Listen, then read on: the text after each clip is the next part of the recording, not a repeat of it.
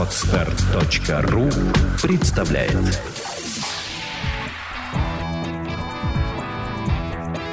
Александра и Андрей Капецкие в лучшем психологическом подкасте «Психология, мифы и реальность».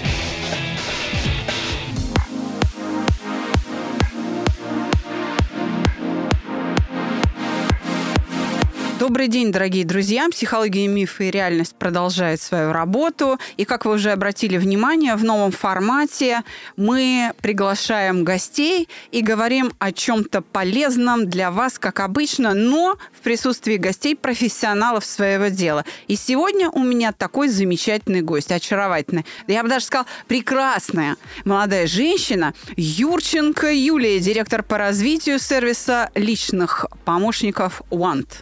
Здравствуйте, Юля. Здравствуйте. Мы сегодня с вами поговорим о передаче полномочий, о том, как делегировать. Абсолютно верно, это моя любимая тема. Назову это так, как передать ответственность. Знаете, сбросить с себя этот тяжкий груз, и пусть теперь другие мучаются, как в том э, еврейском анекдоте. Супружеская чета не спит третий день. Мойша, что ты третий день не спишь? Сарочка, да я Абраму денег должен, а чего не спишь? Отдавать не хочется. Та стучит в стену и говорит: Абрам, что, Сара, что Мойша тебе денег должен? Да, так вот он их тебе не отдаст. Боже мой, Сара, что ты наделал? Ну пусть теперь Абрам три дня не спит. Это предмет нашего разговора. Делегирование ответственности. Старый-престарый еврейский анекдот, я думаю, хорошо это иллюстрирует. Юля, вы же как-то пришли к этому. Вы директор по развитию. Это значит, что вы учите людей чему-то, что они раньше не умели. В данном случае передать полномочия, да? Все верно. И как мы начали, передать полномочия и передать ответственность – это взаимосвязанные между собой процессы. Нельзя передать одно без другого. Мы к этому пришли на уровне миссии сервиса. Я считаю нас действительно миссийными. Мне хочется верить, что есть какой-то социальный подтекст, потому что в наше время, в этом сложном городе, так хочется, чтобы было больше часов, хочется больше успевать. Жить не только повседневными какими-то делами и умениями, удовольствиями. Хочется получать все больше и больше. И поэтому классический ответ на вопрос, почему ты не делаешь то, чего ты хочешь, у меня не хватает времени. И мы решили, что нужно как-то дать людям это время, тем более, что уже давно придумали замечательный инструмент делегирования. И, по сути, и внутри сервиса, то есть с точки зрения оргструктуры организации компании, мы сотканы из делегирования.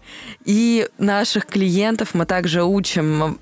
Помимо того, что мы просто даем инструмент, мы пытаемся научить каким-то основам делегирования, поделиться своими лайфхаками, то, что мы уже познали сами. То есть вы учите, как с больной головы на здоровую, перебросить ряд задач и сделать это правильно. Я правильно поняла? А поделитесь какими-то кейсами. Вы же где-то уже применяли это? Есть какие-то успешные проекты? Вы имеете в виду про обучение делегированию? Да. Или... Угу. Вот буквально... Позавчера на РИФе у нас был мастер-класс по делегированию. Очень замечательно прошел, хорошие были фидбэки. Был мой первый опыт такого большого мастер-класса. В принципе, я эту историю люблю, но я решила, что для того, чтобы пропагандировать прям уже в массы, нужно, наверное, попытаться выходить на формат тренинговой деятельности. Делегирование, оно существует не только в менеджменте, оно и существует не только в бизнесе. Когда мы воспитываем своих детей... Мы часто в стремлении защитить их от всего, по сути, блокируем им развитие. Это проблема многих любящих родителей, когда они все решают и все делают за детей. Если мы своих детей по-настоящему любим, то мы должны их учить самостоятельно решать какие-то задачи, а не защищать их, не изолировать их от этих задач. Поэтому если у человека в семье вопрос делегирования не решен, вряд ли он будет решен в бизнесе. Вряд ли человек сможет поручить это куда-то дальше. Это значит, что он будет продолжать нянчиться со своими сотрудниками, как с детьми. Он будет их жалеть. И в этом смысле такие люди, они обречены все время делать не то, что они хотят. Вы как-то начали сейчас разговор с мысли о том, что хочется сделать больше. На самом деле, когда мы хотим заниматься чем-то любимым, это не больше и не быстрее. Это наоборот, мы хотим замедлиться, наконец. Остановиться мы хотим. Вот. Нам нужна пауза. И для этого нужно часть работы передать, чтобы ничего не делать. Во всяком случае, в нашем понимании. Да, это один из примеров замечательный. Есть еще примеры случаев, когда в обычной жизни, в повседневной, все идет хорошо, хватает времени и даже есть какой-то резерв, но случаются моменты цейтнота. Это бывает как в бизнесе, так и в личной жизни. Например, в бизнесе это время перед отпуском, перед Новым годом очень актуально, какой-то busy season. В личной жизни это, например, перед днями рождениями, либо каким-то ответственным мероприятием. Да перед свадьбой. Перед Два месяца свадьбой. Свадьбы готовят. Да, это, наверное, топ-пример.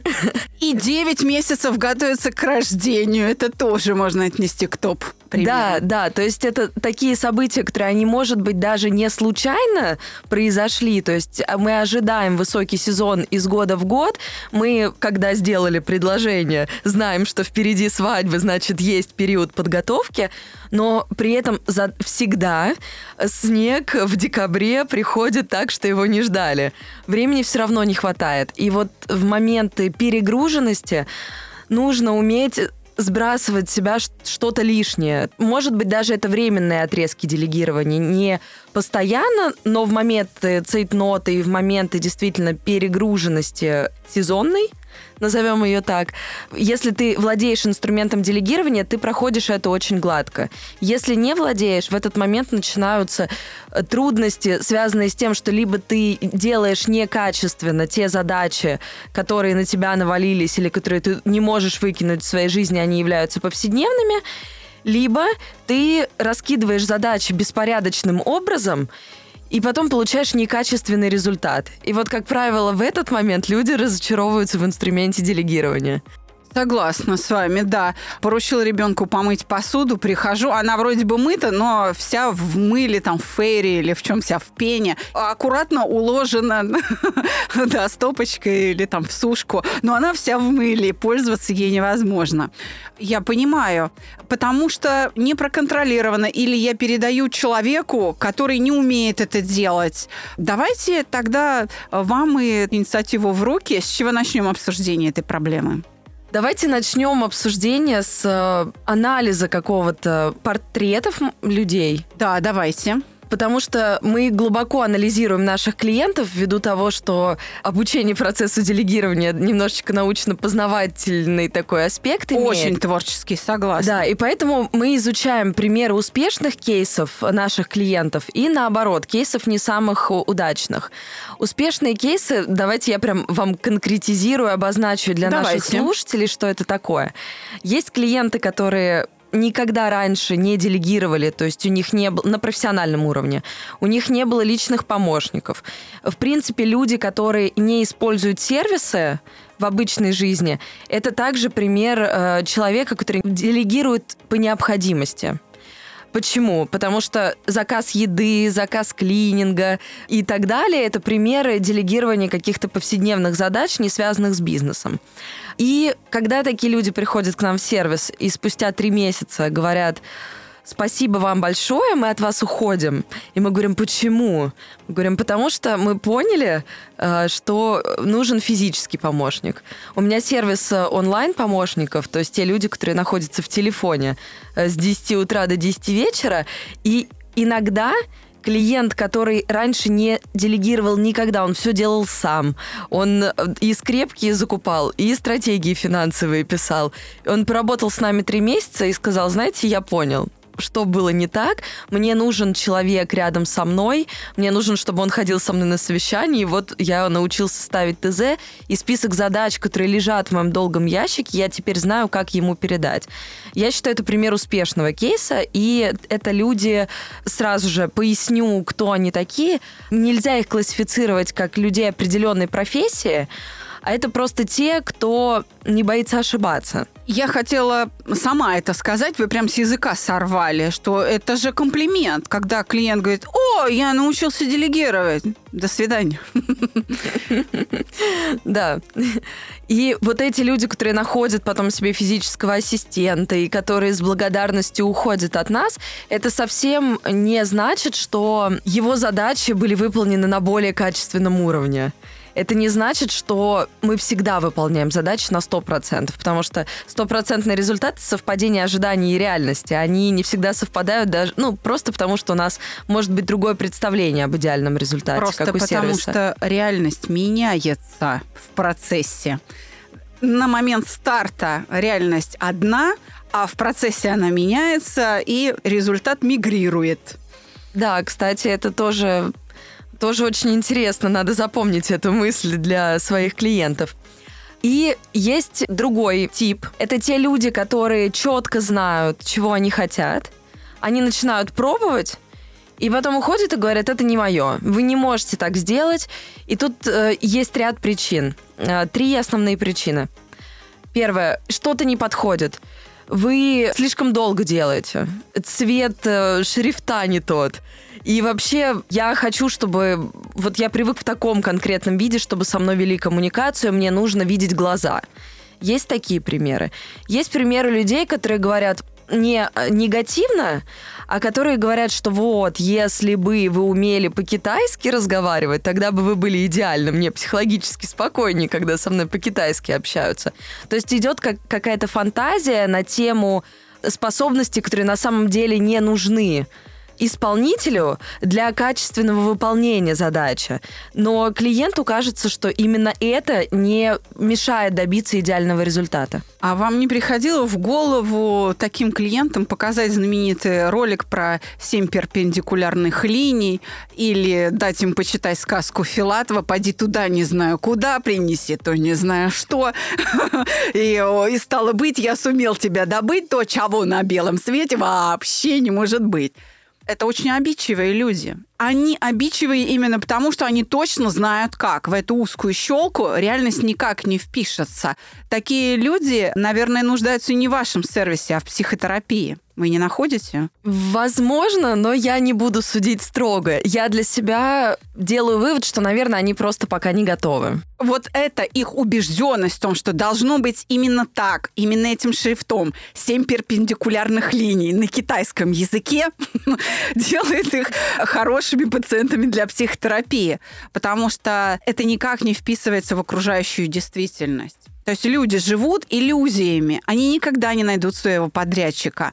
Я сейчас мысленно возвращаюсь к тому типу людей, которые хорошо учатся у вас, и я вдруг подумала, что они не просто люди, которые не боятся ошибаться, у них, наверное, есть еще более такое важное качество – это хорошо обучаемые люди. Вообще люди, способные к обучению. И это люди должны быть уверены в себе. А вот интересно, вы как-то проводите, может быть, не знаю, там, психологическое тестирование, ну так, э, хотя бы в игровой какой-то форме, чтобы понять, что за тип заказчика перед вами сидит? Не пробовали? Не пробовали, но идея очень интересная. Я с удовольствием к ней вернусь со своими коллегами. Дарю, дарю, дарю сервису Want, дарю эту идею. Да, но мы по-другому немножко. Сейчас у нас более индивидуальный подход. Я скажу так, я знаю клиентов своих всех. То есть я знаю каждого клиента, я знаю их предпочтения. Более того, наши помощники, они сдают экзамен операционному директору на знание клиента. Что он любит, как он любит разговаривать, как он любит общаться, какой он позиции находится, есть ли у него подчиненные или нет подчиненных. То есть у нас это не в систематизированном виде, но, наверное, мы как раз к этому идем, к какому-то очень хорошему психологическому тестированию, для того, чтобы попытаться людей по группам разделить и изначально на старте начинать с ним работать уже более индивидуально. А есть еще какие-то портреты людей? Или это исчерпывающие? Одни, которые хорошо учатся, и другие, которые точно знают, как должно быть, и они вообще не обучаемые. Что-то между ними существует? Между ними есть неопределившиеся. То есть те, кто пришли, начинают пробовать, и еще непонятно, в какую группу они придут. Мой любимый тип клиентов, которые группе не научившихся, или тех, кто еще не пришел к тому, что делегировать это здорово, это те, кто уходит от нас по причине «у меня нет задач». И это моя любимая причина, и я более того скажу, что девяносто пять процентов отмен уходящих клиентов – это как раз причина «у меня нет задач». И, конечно, в этот момент очевидно противоречие. Москва, куча задач, оправдание «у меня нет времени» и так далее, и «у меня нет задач».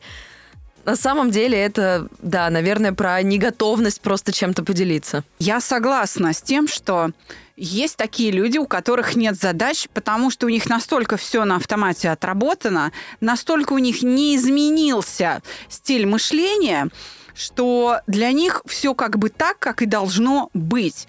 Они живут, не приходя в сознание, как говорит профессор Тесленов, мой любимый, самый лучший в мире научрук. К нам на проект «Чувство покоя» приходят люди, которые говорят: да у меня нет проблем с эмоциями. Да я вообще не переживаю. Да что вы? Я говорю, ну давайте заполним тест когнитивный-мотивный и поизучаем, как вы реагируете на обиду, там, на страхи, на чувство вины, на стыд. Да я вообще не обижаюсь. Я говорю, тогда вы сумасшедший. Просто если человек хорошо с чем-то справляется, по крайней мере, он считает, что он хорошо справляется, у него возникает полное ощущение, что этих эмоций нет. Они есть. Другое дело, что их амплитуда небольшая, они кратковременные. С одной стороны, это может говорить о том, что перед нами человек с необычайной устойчивостью к эмоциям. С другой стороны, практика показывает, что, изучая таких необычайно эмоционально устойчивых людей, мы видим, что все эти эмоции еще как есть, просто они вытеснены. И заявление о том, что у меня нет проблем с эмоциями, это позиция страуса, голова в песок. Не думаете ли вы, что примерно то же самое возникает при делегировании? Думаю, и я считаю, что делегировать можно абсолютно все. Единственный тип задач, которые нельзя делегировать, это те, которые в процессе постановки задачи ТЗ исполнителю дольше, чем самостоятельное исполнение. Например, вызвать врача. Я быстрее сама вызову врача и отвечу на его вопросы, чем исполнителю дам исчерпывающую информацию о моем состоянии, чтобы он все равно неправильно как-то это сказал, потому что мою температуру я забыла сказать, например. Все остальные задачи делегировать можно, и это как раз то, что, во-первых, я люблю рассказывать на примере, казалось бы, неделегируемых задач, и, во-вторых, то, чему меня, к моему счастью, научили в совсем раннем возрасте. Мой первый руководитель, тот, который вообще заложил в меня основы делегирования, я с удовольствием поделюсь этой историей. Вот, давайте, рассказывайте. Это было мое первое место работы. Я была совсем маленьким зеленым человечком, который пытался хвататься за все, что только можно. Склонность к трудоголизму у меня была еще со школьных времен, и поэтому, разумеется, желание показать, что я могу, желание показать, что давай мне все, я справлюсь абсолютно со всем, и на языке, который не знаю, я тоже заговорю. С такой позиции я носилась по офису, и в тот момент, когда моя старшая коллега ушла в отпуск, я стала заместителем руководителя департамента на целых две недели в возрасте двадцати двух года. Ну, сразу со студенческой скамьи. Да, да, это такая ответственность, и у меня особо не было управленческих навыков, но вот у меня есть команда, десять человек, мне нужно контролировать, чем они занимаются, и на целых две недели показать, что я, я лучше человека, который на позиции пять лет находится.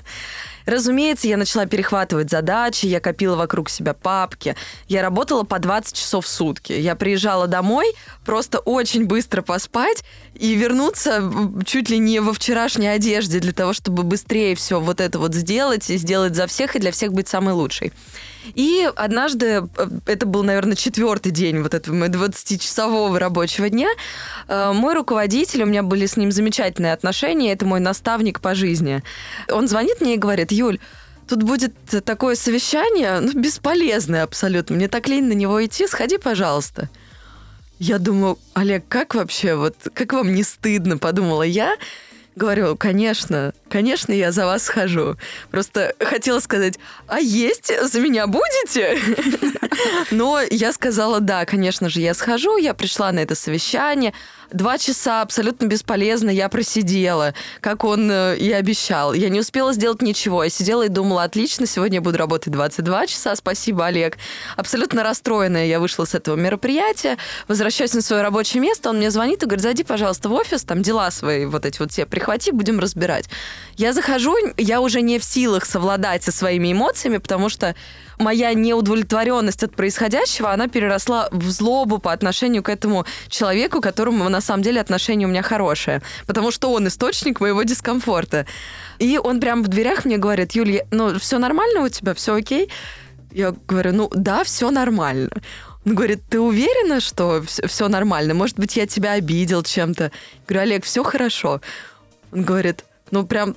Прям точно, прям на сто процентов. Может быть, я слишком много задач тебе дал. И в этот момент эмоции настолько уже я не могу внутри себя держать, что Он я попал начинаю... в яблочко, да? Да, я начинаю плакать, как вот кролик Багс Банни навзрыд. Начинаю плакать у него в офисе, оставляю папки, выхожу и думаю, как же ты жесток, мужчина. Потом возвращаюсь, и он говорит, Юль, на самом деле я хочу, чтобы ты навсегда запомнила этот урок.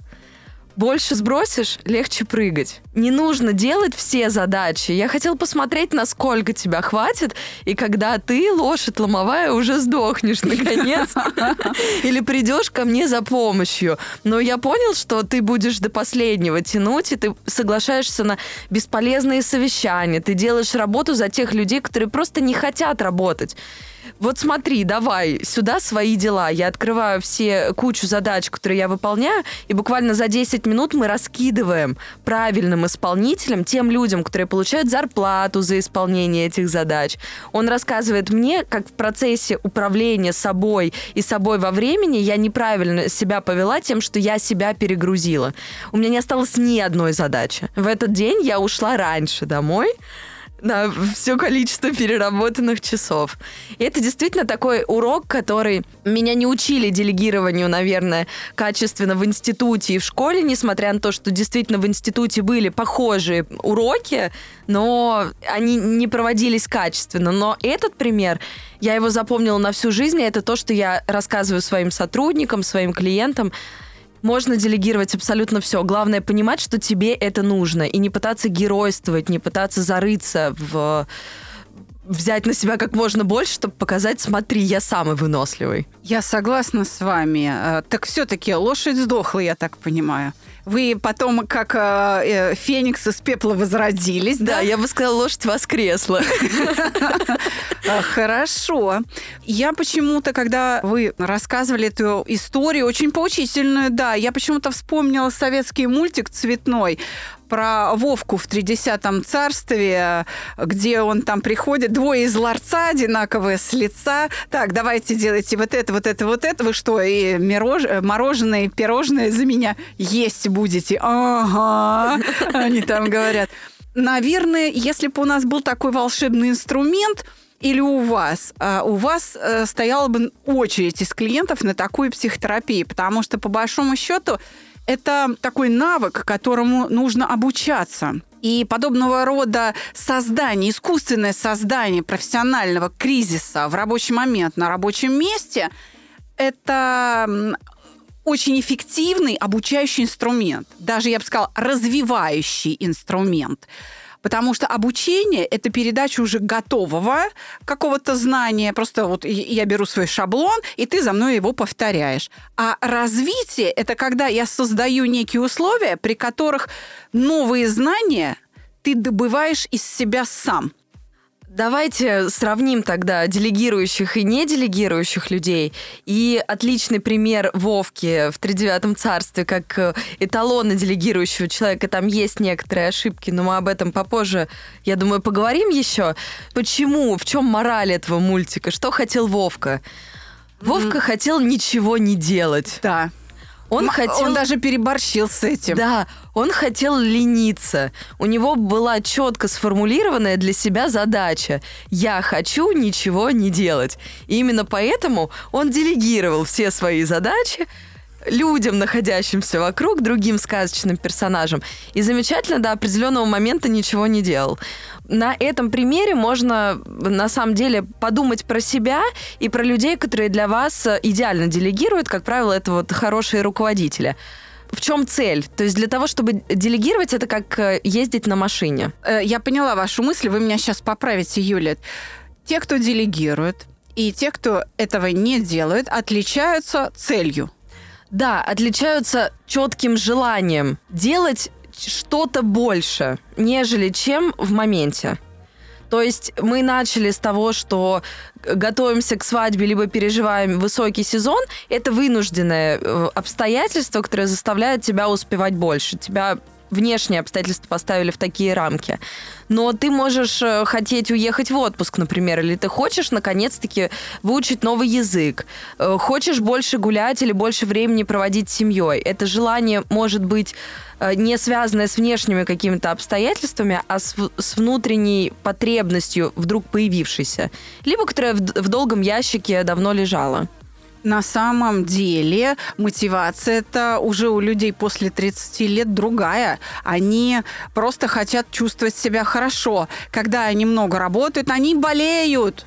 Юля, на самом деле просто лошадь ломается. Она начинает там хромать, я не знаю. Она перестает кушать или, наоборот, все время что-то жует, переедает, она там толстеет. И, ну, в общем, начинаются всякие проблемы. Зарастает грива, и лошадь уже наступает на свою гриву, потому что она не успела дойти, постричься. Давайте вот что. Действительно, поговорим об этих целях.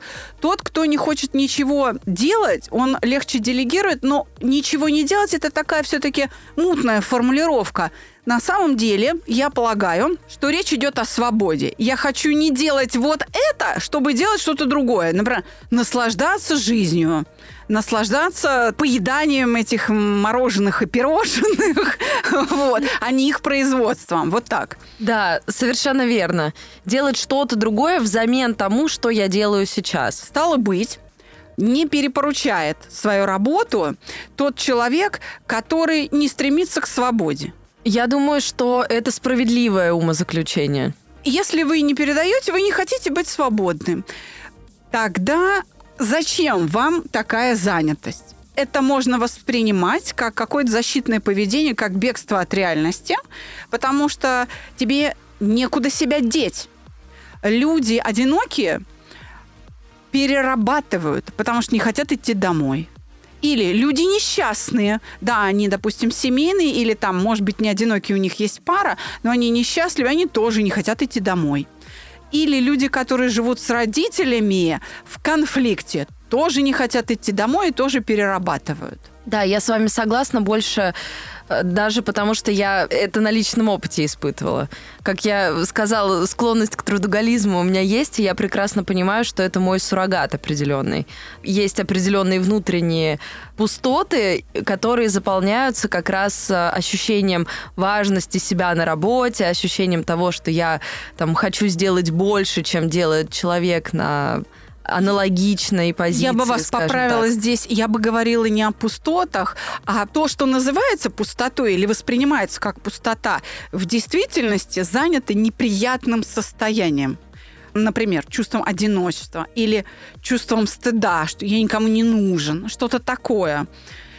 Человек счастлив тогда, когда ему с самим собой хорошо, когда он может быть наедине с собой и чувствовать себя при этом комфортно.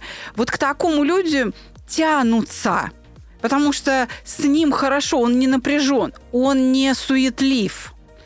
Вот поэтому люди уходят в дауншифт, начинают медитировать. Во многих компаниях есть комнаты психологической разгрузки. Хотя сейчас масса технологий цифровых. Люди могут, прямо не сходя с рабочего места, использовать всевозможные приложения для медитации, что-то такое, чтобы расслабляться, приводить себя в порядок. Я думаю, что нужно эту мысль еще раз повторить нашим слушателям. Мы успешно перепоручаем свою ответственность не для того, чтобы сделать больше, а наоборот, чтобы остановиться. Вот если эту цель взять для себя, осознать ее, у вас все получится. Зачем же это еще может быть нужно? Это, наверное, ощущение личной эффективности. То есть мы сейчас поговорили про счастье и про свободу, и вот момент осознанной эффективности, улучшение качества своего рабочего процесса, улучшение качества своей жизни за счет увеличения эффективности. ка пэ дэ или, как в советское время говорили, выход годного. Да, да. Конечно. И своего самочувствия и состояния в тот момент, когда ты работаешь, либо осуществляешь какие-то действия в личной бытовой жизни. А вот, кстати говоря, вы своим клиентам какие-то инструменты даете, как сохранить эту энергию? Ведь деятельность – это всегда затраты энергии. И понимая, что наших внутренних ресурсов не хватит, мы начинаем это передавать кому-то задачи, чтобы сохранить свои ресурсы. Есть ли какие-то инструменты, которые нам позволят эту энергию сохранить? Ведь если я все задачи передал и лежу полумертвой, то цель-то не достигнута. Мы сами по себе являемся таким инструментом сохранения энергии, потому что мы являемся инструментом делегирования, по сути. Но я поняла вопрос. У нас те клиенты, которые с нами давно и кого мы действительно достаточно хорошо изучили, мы бываем проактивны. То есть человек не выходит на связь долгое количество времени, и мы знаем, что он... Допустим, театрал, потому что было несколько задач по подбору каких-то постановок новых. Человек интересуется этим направлением. И мы предоставляем ему какую-нибудь классную подборку театров. И, и серии вот он «Привет», по ним ходит, да? Да, «Привет, дорогой, как дела? Смотри, что мы тебе собрали. Вообще будут задачи или нет? Помощник скучает». Это первый такой ответ на вопрос. Второй – это помощь при подборе коммуникации, та, которая будет ближе к клиенту. Что я имею в виду? У нас есть несколько возможностей связи с помощником, то есть это общение в чатах. В чатах можно голосовые сообщения направлять. Кто-то любит общаться по почте, кто-то любит звонить, а кто-то не знает, что он любит. И на самом деле люди очень часто много времени, нецелесообразно много времени, тратят на постановку тэ зэ. И многих это раздражает. Как раз тот первый шаг, который отталкивает при принятии решения, сделать это самому, либо передать задачу кому-нибудь. И потому что начинается накидывание, десять часов пишется сообщение, а все ли я помню, все ли я забыл. И вот мы собираем шаблоны заданий тэ зэ для клиента, чтобы он прям как по чек-листу давал ту информацию, которая важна при постановке задачи. Мы всегда задаем ему минимальное количество вопросов, но вопросов, позволяющих нам понять цель его поручения, для того, чтобы мы не тратили время на корректировки, чтобы мы не напрягали лишний раз промежуточными результатами. И, ну вот, наверное, да, вот эта вот постановка тэ зэ, и со временем человек адаптируется. То есть даже если изначально были проблемы, а я начала с канала коммуникации, если даже в канале были проблемы, то есть он писал, писал, писал долго и думает, так лень писать, мы ему подсказываем, ты звони, не надо так долго, ты звони, мы тебе будем резюмировать потом в сообщении твое тэ зэ, ты просто проверишь, правильно ли мы уловили суть. Или наоборот, если человек не любит общаться, но он, вот он звонит и по телефону рассказывает, и на самом деле это занятой человек, который, ну, постоянно у него занято на трубке, но писать да, тоже да, да. лень. Мы предлагаем общаться, допустим, там в каких-то групповых органайзерах. Мы активно используем Trello. Многие знают. Цифровые это. сервисы. Цифровые поняла, сервисы, да. да. Мы помогаем людям быть более эффективными на самом первом этапе и обучаем в процессе постановки задач, всегда даем обратную связь, что вот тут вот можно было вот так-то, и тогда бы мы еще быстрее пришли к результату. Проблема при делегировании, таким образом, может быть в том, что я очень плохо формулирую свои мысли. То это... есть я-то сам понимаю, чего надо сделать, а передать другому, объяснить, что от него требуется, не могу, так? Как частный пример, да, он имеет место быть. В общем, я назову это неумение правильно ставить задачи, потому что тоже интернет кишит методами постановки задачи, каждый может выбрать удобно для себя. Но зная, что можно перепоручить задание кому-то, люди интуитивно просто перепоручают, и дальше, когда получают неправильный результат, либо когда очень долго ставят задачу, долго формулируют свою мысль, они думают, что проблема в исполнителе. А проблема на самом деле в том, что можно открыть интернет и прочитать элементарно про какие-то техники постановки задачи. И эти техники помогут и тебе формулировать мысль лучше, и исполнителю лучше тебя понимать. Для этого, откровенно говоря, в средней школе мы с вами проходили уроки литературы, на которых мы писали сочинения. Целью сочинений на уроках литературы является обучить учащегося формулировать и излагать свои мысли, а не пересказать Гоголя в оригинале. То есть не процитировать его. Нет.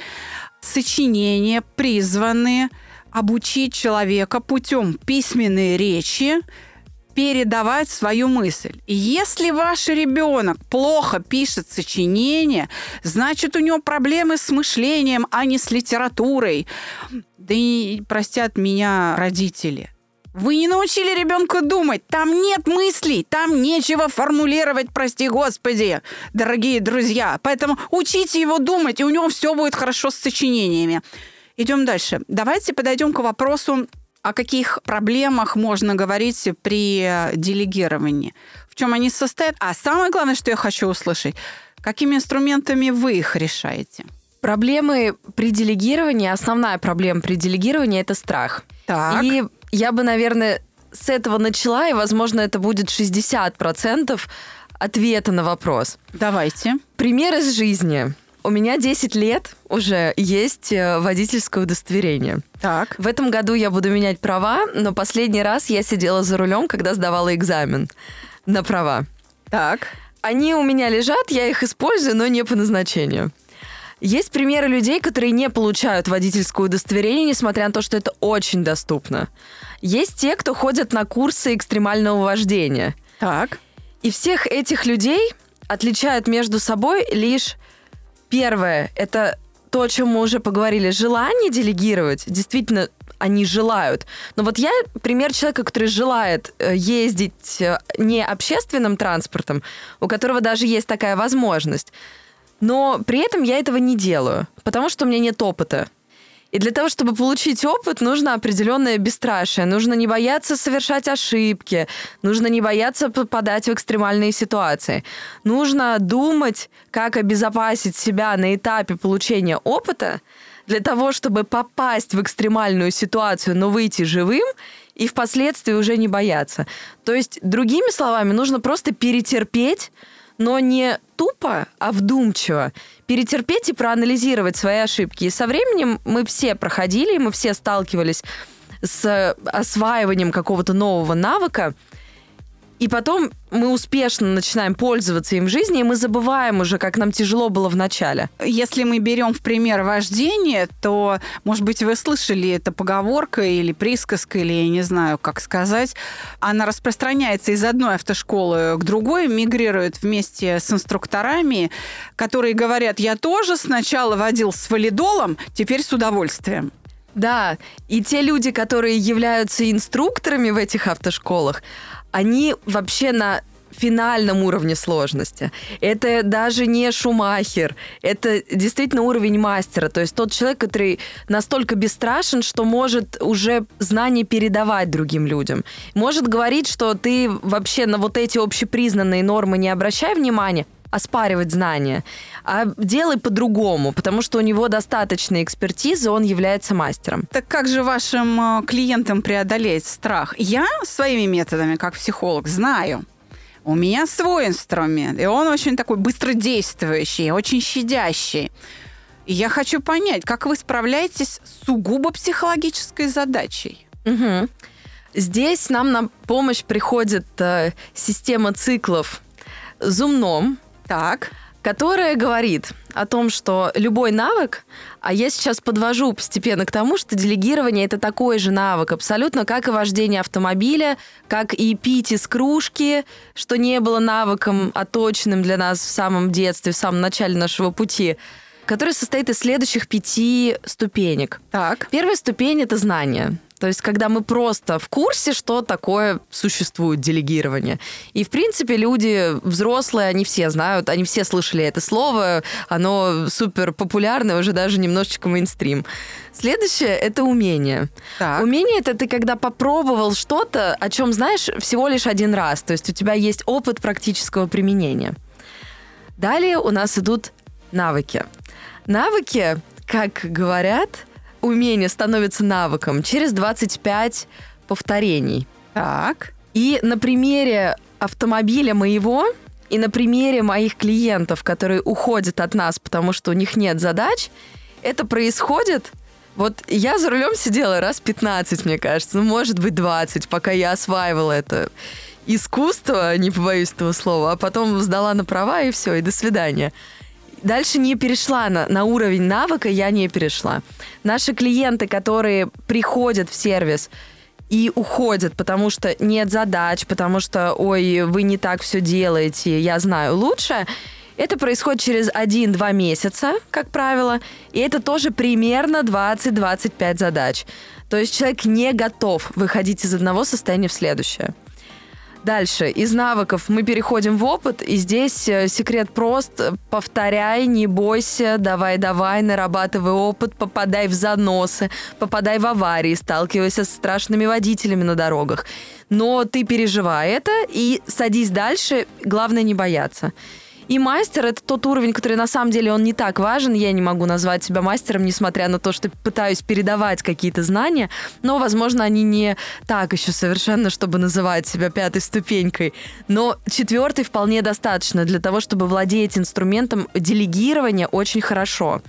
И резюмируя, возвращаясь к аналогии с автомобилем, я хочу сказать лишь... То, что правильное, эффективное и качественное делегирование доступно каждому, если, во-первых, понимать, что да, я действительно хочу быть опытным, я хочу научиться. Второе, нужно почитать, нужно получить знания, не нужно сразу же прыгать в машину и ехать по Садовому. Это же сразу будет стресс, и ты после этого будешь бояться всю оставшуюся жизнь за руль садиться. Первый опыт без знаний, без должного опыта, переоцененными своими способностями.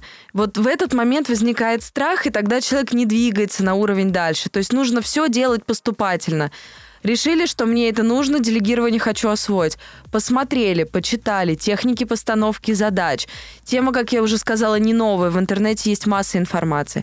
Пообщайтесь с людьми, которых вы считаете авторитетными. Просите их советы, их секретики. И дальше постепенно-постепенно увеличивайте нагрузки. И вот в тот момент, когда действительно налажены коммуникации на работе, правильно даются задания подчиненным, и подчиненные хорошо их выполняют. Проанализированы неудачи, сделаны выводы, больше мы так не делаем. В личной жизни, то есть между своими родными в семье, между сервисами, которые нас окружают. После этого... Следующий уровень, финальный владения, это когда не нужно задачу делегировать и есть время, но ты все равно это делаешь, потому что начинаешь, например, экспериментировать с подрядчиками. То есть у тебя есть уже какие-то опытные, у тебя есть ресторан, который тебе обычно доставляет еду. И тебе эта еда нравится, она вкусная, но там дороговато.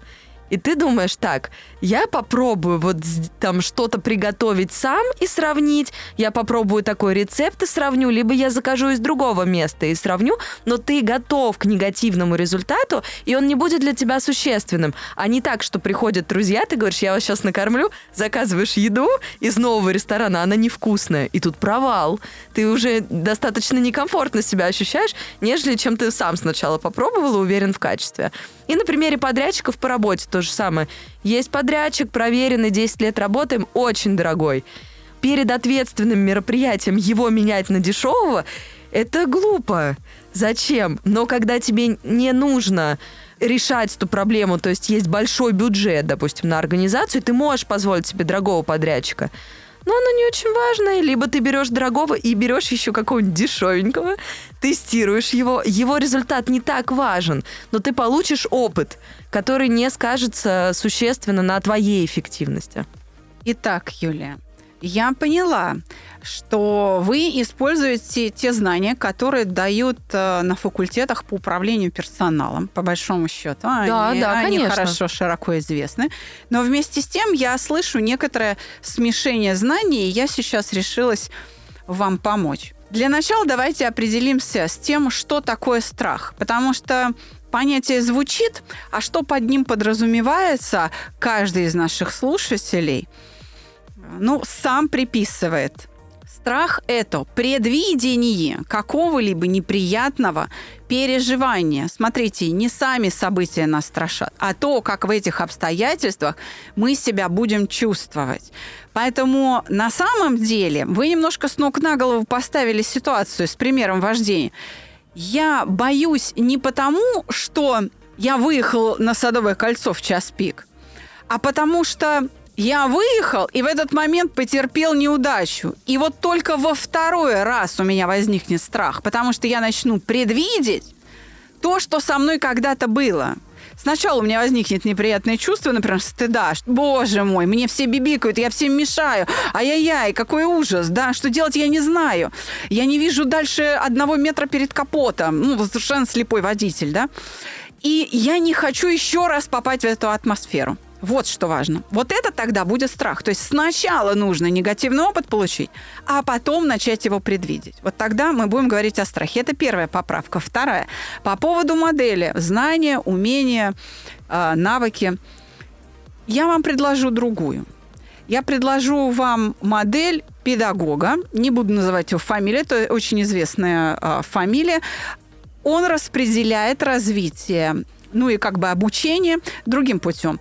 Знание – да, умение – да. А вот дальше он предлагает владеть. Владеть – это когда ты делаешь что-то уже без активного внимания. То есть, когда твои действия автоматизированы. Ты можешь не просто водить машину, а ты в это время можешь и музыку послушать, и подумать еще о чем-то. То есть управление действием на себя берут мышцы. Они просто отрабатывают алгоритм, и твое внимание высвобождается. Ты только контрольные какие-то моменты отслеживаешь своим вниманием. Если, когда мы говорим об умении, твое внимание полностью сосредоточено на действии, то, когда мы говорим о владении, только малая часть внимания участвует в действии. Но есть еще один уровень, предложенный этим педагогом. Он называется «быть», когда моя личность, мое существо сливается с данным действием. Так говорят, например, о великих врачах, о великих педагогах. Говорят как? Он и есть педагогика, это и есть медицина. Так говорят о призвании, а не о профессии. Поэтому, если я хочу уметь, например, делегировать, я должен быть делегированием, я должен быть воплощением делегирования, как тот Вовка из мультика. Если я, конечно, заинтересован в этом. Я очень рада, Юля, что вы к нам пришли. Я хочу лишь э, помочь немножко маленькими рекомендациями вашему сервису и вам лично. Если вы видите, что клиент перед вами боится делегировать, то нужно вскрыть облик его страха. Дайте ему бумагу, ручку, и пусть он опишет те неприятные последствия, которые наступят, когда он передаст поручение и передаст свою ответственность и деятельность на другое лицо. Пусть он во всех красках опишет этот кошмар. И тогда вы можете не отключить его голову, а наоборот, включить ее в рассуждение, разрушая аргументами его страх, показывая, что вот это, вот это и вот это последствия можно купировать такими-то инструментами. И почти наверняка, я уверена, у вас лайфхаки есть. Давайте. Да, на самом деле модель отлично ложится. Спасибо большое. Я думаю, что после обращусь индивидуально еще. Лайфхаки есть, конечно же. Помимо того, что в принципе написано, я просто скажу три своих любимых. Первое – это, конечно же, декомпозиция. То есть это разделение задачи одной на более маленькие задачи. И с этого можно начинать, я думаю. То есть если ты не уверен, что эта задача подходит для делегирования, либо если ты просто боишься за качество выполнения задачи, ты знаешь, что подходит, но ты не готов отдать целиком, отдай чуть-чуть, отдай маленький кусочек. И вот как раз через инструмент декомпозиции делегируемой становится любая задача абсолютно. То есть самая творческая, самая большая – приготовить завтрак. Это можно делегировать полностью, а можно, допустим, заказать продукты домой и приготовить самостоятельно, то есть частично ее делегировать. Или снять фильм.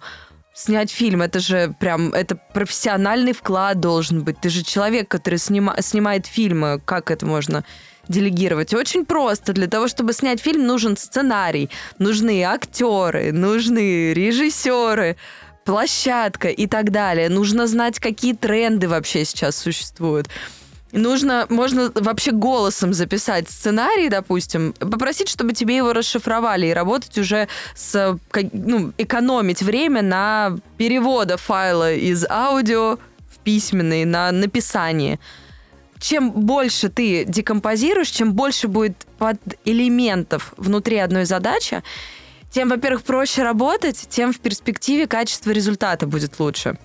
Согласна. И э, тут мы переходим к следующему пункту про качество результата. Почему оно в том числе будет лучше? Потому что каждый человек и каждый, каждая компания должен заниматься тем, что он умеет лучше всего, что ему нравится делать больше всего. Тогда и результат будет хорошим. Если ты отличный коммуникатор, если тебе нравится вести переговоры, выступать, общаться с людьми, общайся, ну не лезь ты в эти бумажки. Отдай тем, кто умеет работать с бумажками. Кто не хочет общаться с людьми и требует бумажной работы. Да, да. Если ты, наоборот, являешься человеком, который любит бумажную работу, не нужно общаться, есть те, кому это доставляет удовольствие. То есть тут нужно понимать, что является для тебя энерго... затратным мероприятием, наверное, и по возможности, ну, либо сократить количество этих мероприятий, либо делегировать. Как говорят в народе, не умеешь – не берись. Да, да, либо если не хочешь – не берись. Это то, это то, что я пропагандирую. Так, и еще лайфхаки. Да, и получается, что если мы раздаем задачу качественным исполнителям, бухгалтеру бухгалтерскую, юристу юридическую, исполнителю обычному, не до конца квалифицированному, может быть, но который умеет грамотно писать, просто какие-то мелкие задачки, мелкие поручения. Ты освобождаешь свое время, и ты получаешь высокого качества задания, потому что они умеют с этим работать. То есть правильный подбор исполнителя по его УТП, по его конкурентным преимуществам. Прекрасно. И обратная связь. Обратная связь – это про инвестиции своего времени в качество задачи не только в моменте, но и в перспективе. То есть, э, если ребенок плохо помыл посуду, и она вся в мыле, можно просто подумать: «Господи, кто ж тебя придумал?» и в следующий раз самому мыть. А можно подойти и сказать: «Смотри, нужно сделать так, так и так», и тогда результат будет намного лучше. Вынимай посуду из сушки и смотри, как надо. Как Или надо. Делай вот это, а теперь запомни, надо так. Да. И в следующий раз, когда ребенок будет мыть посуду, нужно проверить, нужно сделать акцент, посмотреть, достаточно ли хорошо. И если он сделал плохо, не говорить: «Ты вообще слушал меня или нет?» А обратить внимание еще раз, уточнить, что непонятно. Давай, может, давай помоем вместе еще раз. Ты мне вопросы задавай, не бойся. Это же тебе полезно, это, это нужно, этот навык нужен. И таким образом, обучая своего исполнителя, ты вкладываешь время в настоящем моменте, в свое будущее, когда задача будет выполняться хорошо и практически без элементов контроля. Ну вот, мы и подошли к концу выпуска. Услышали лайфхаки, узнали, какими качествами нам надо обладать для того, чтобы успешно делегировать, делиться, передавать свою ответственность на подчиненных или на членов своей семьи. И я подведу небольшой итог.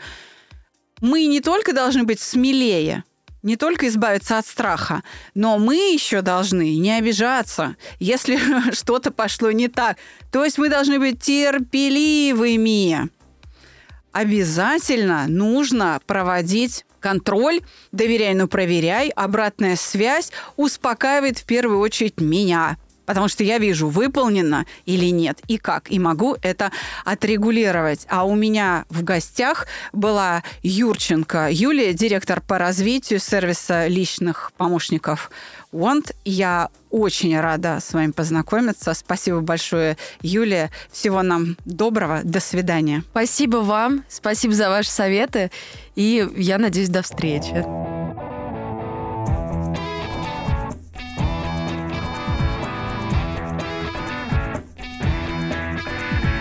Психология, мифы и реальность. Слушайте каждый понедельник и четверг.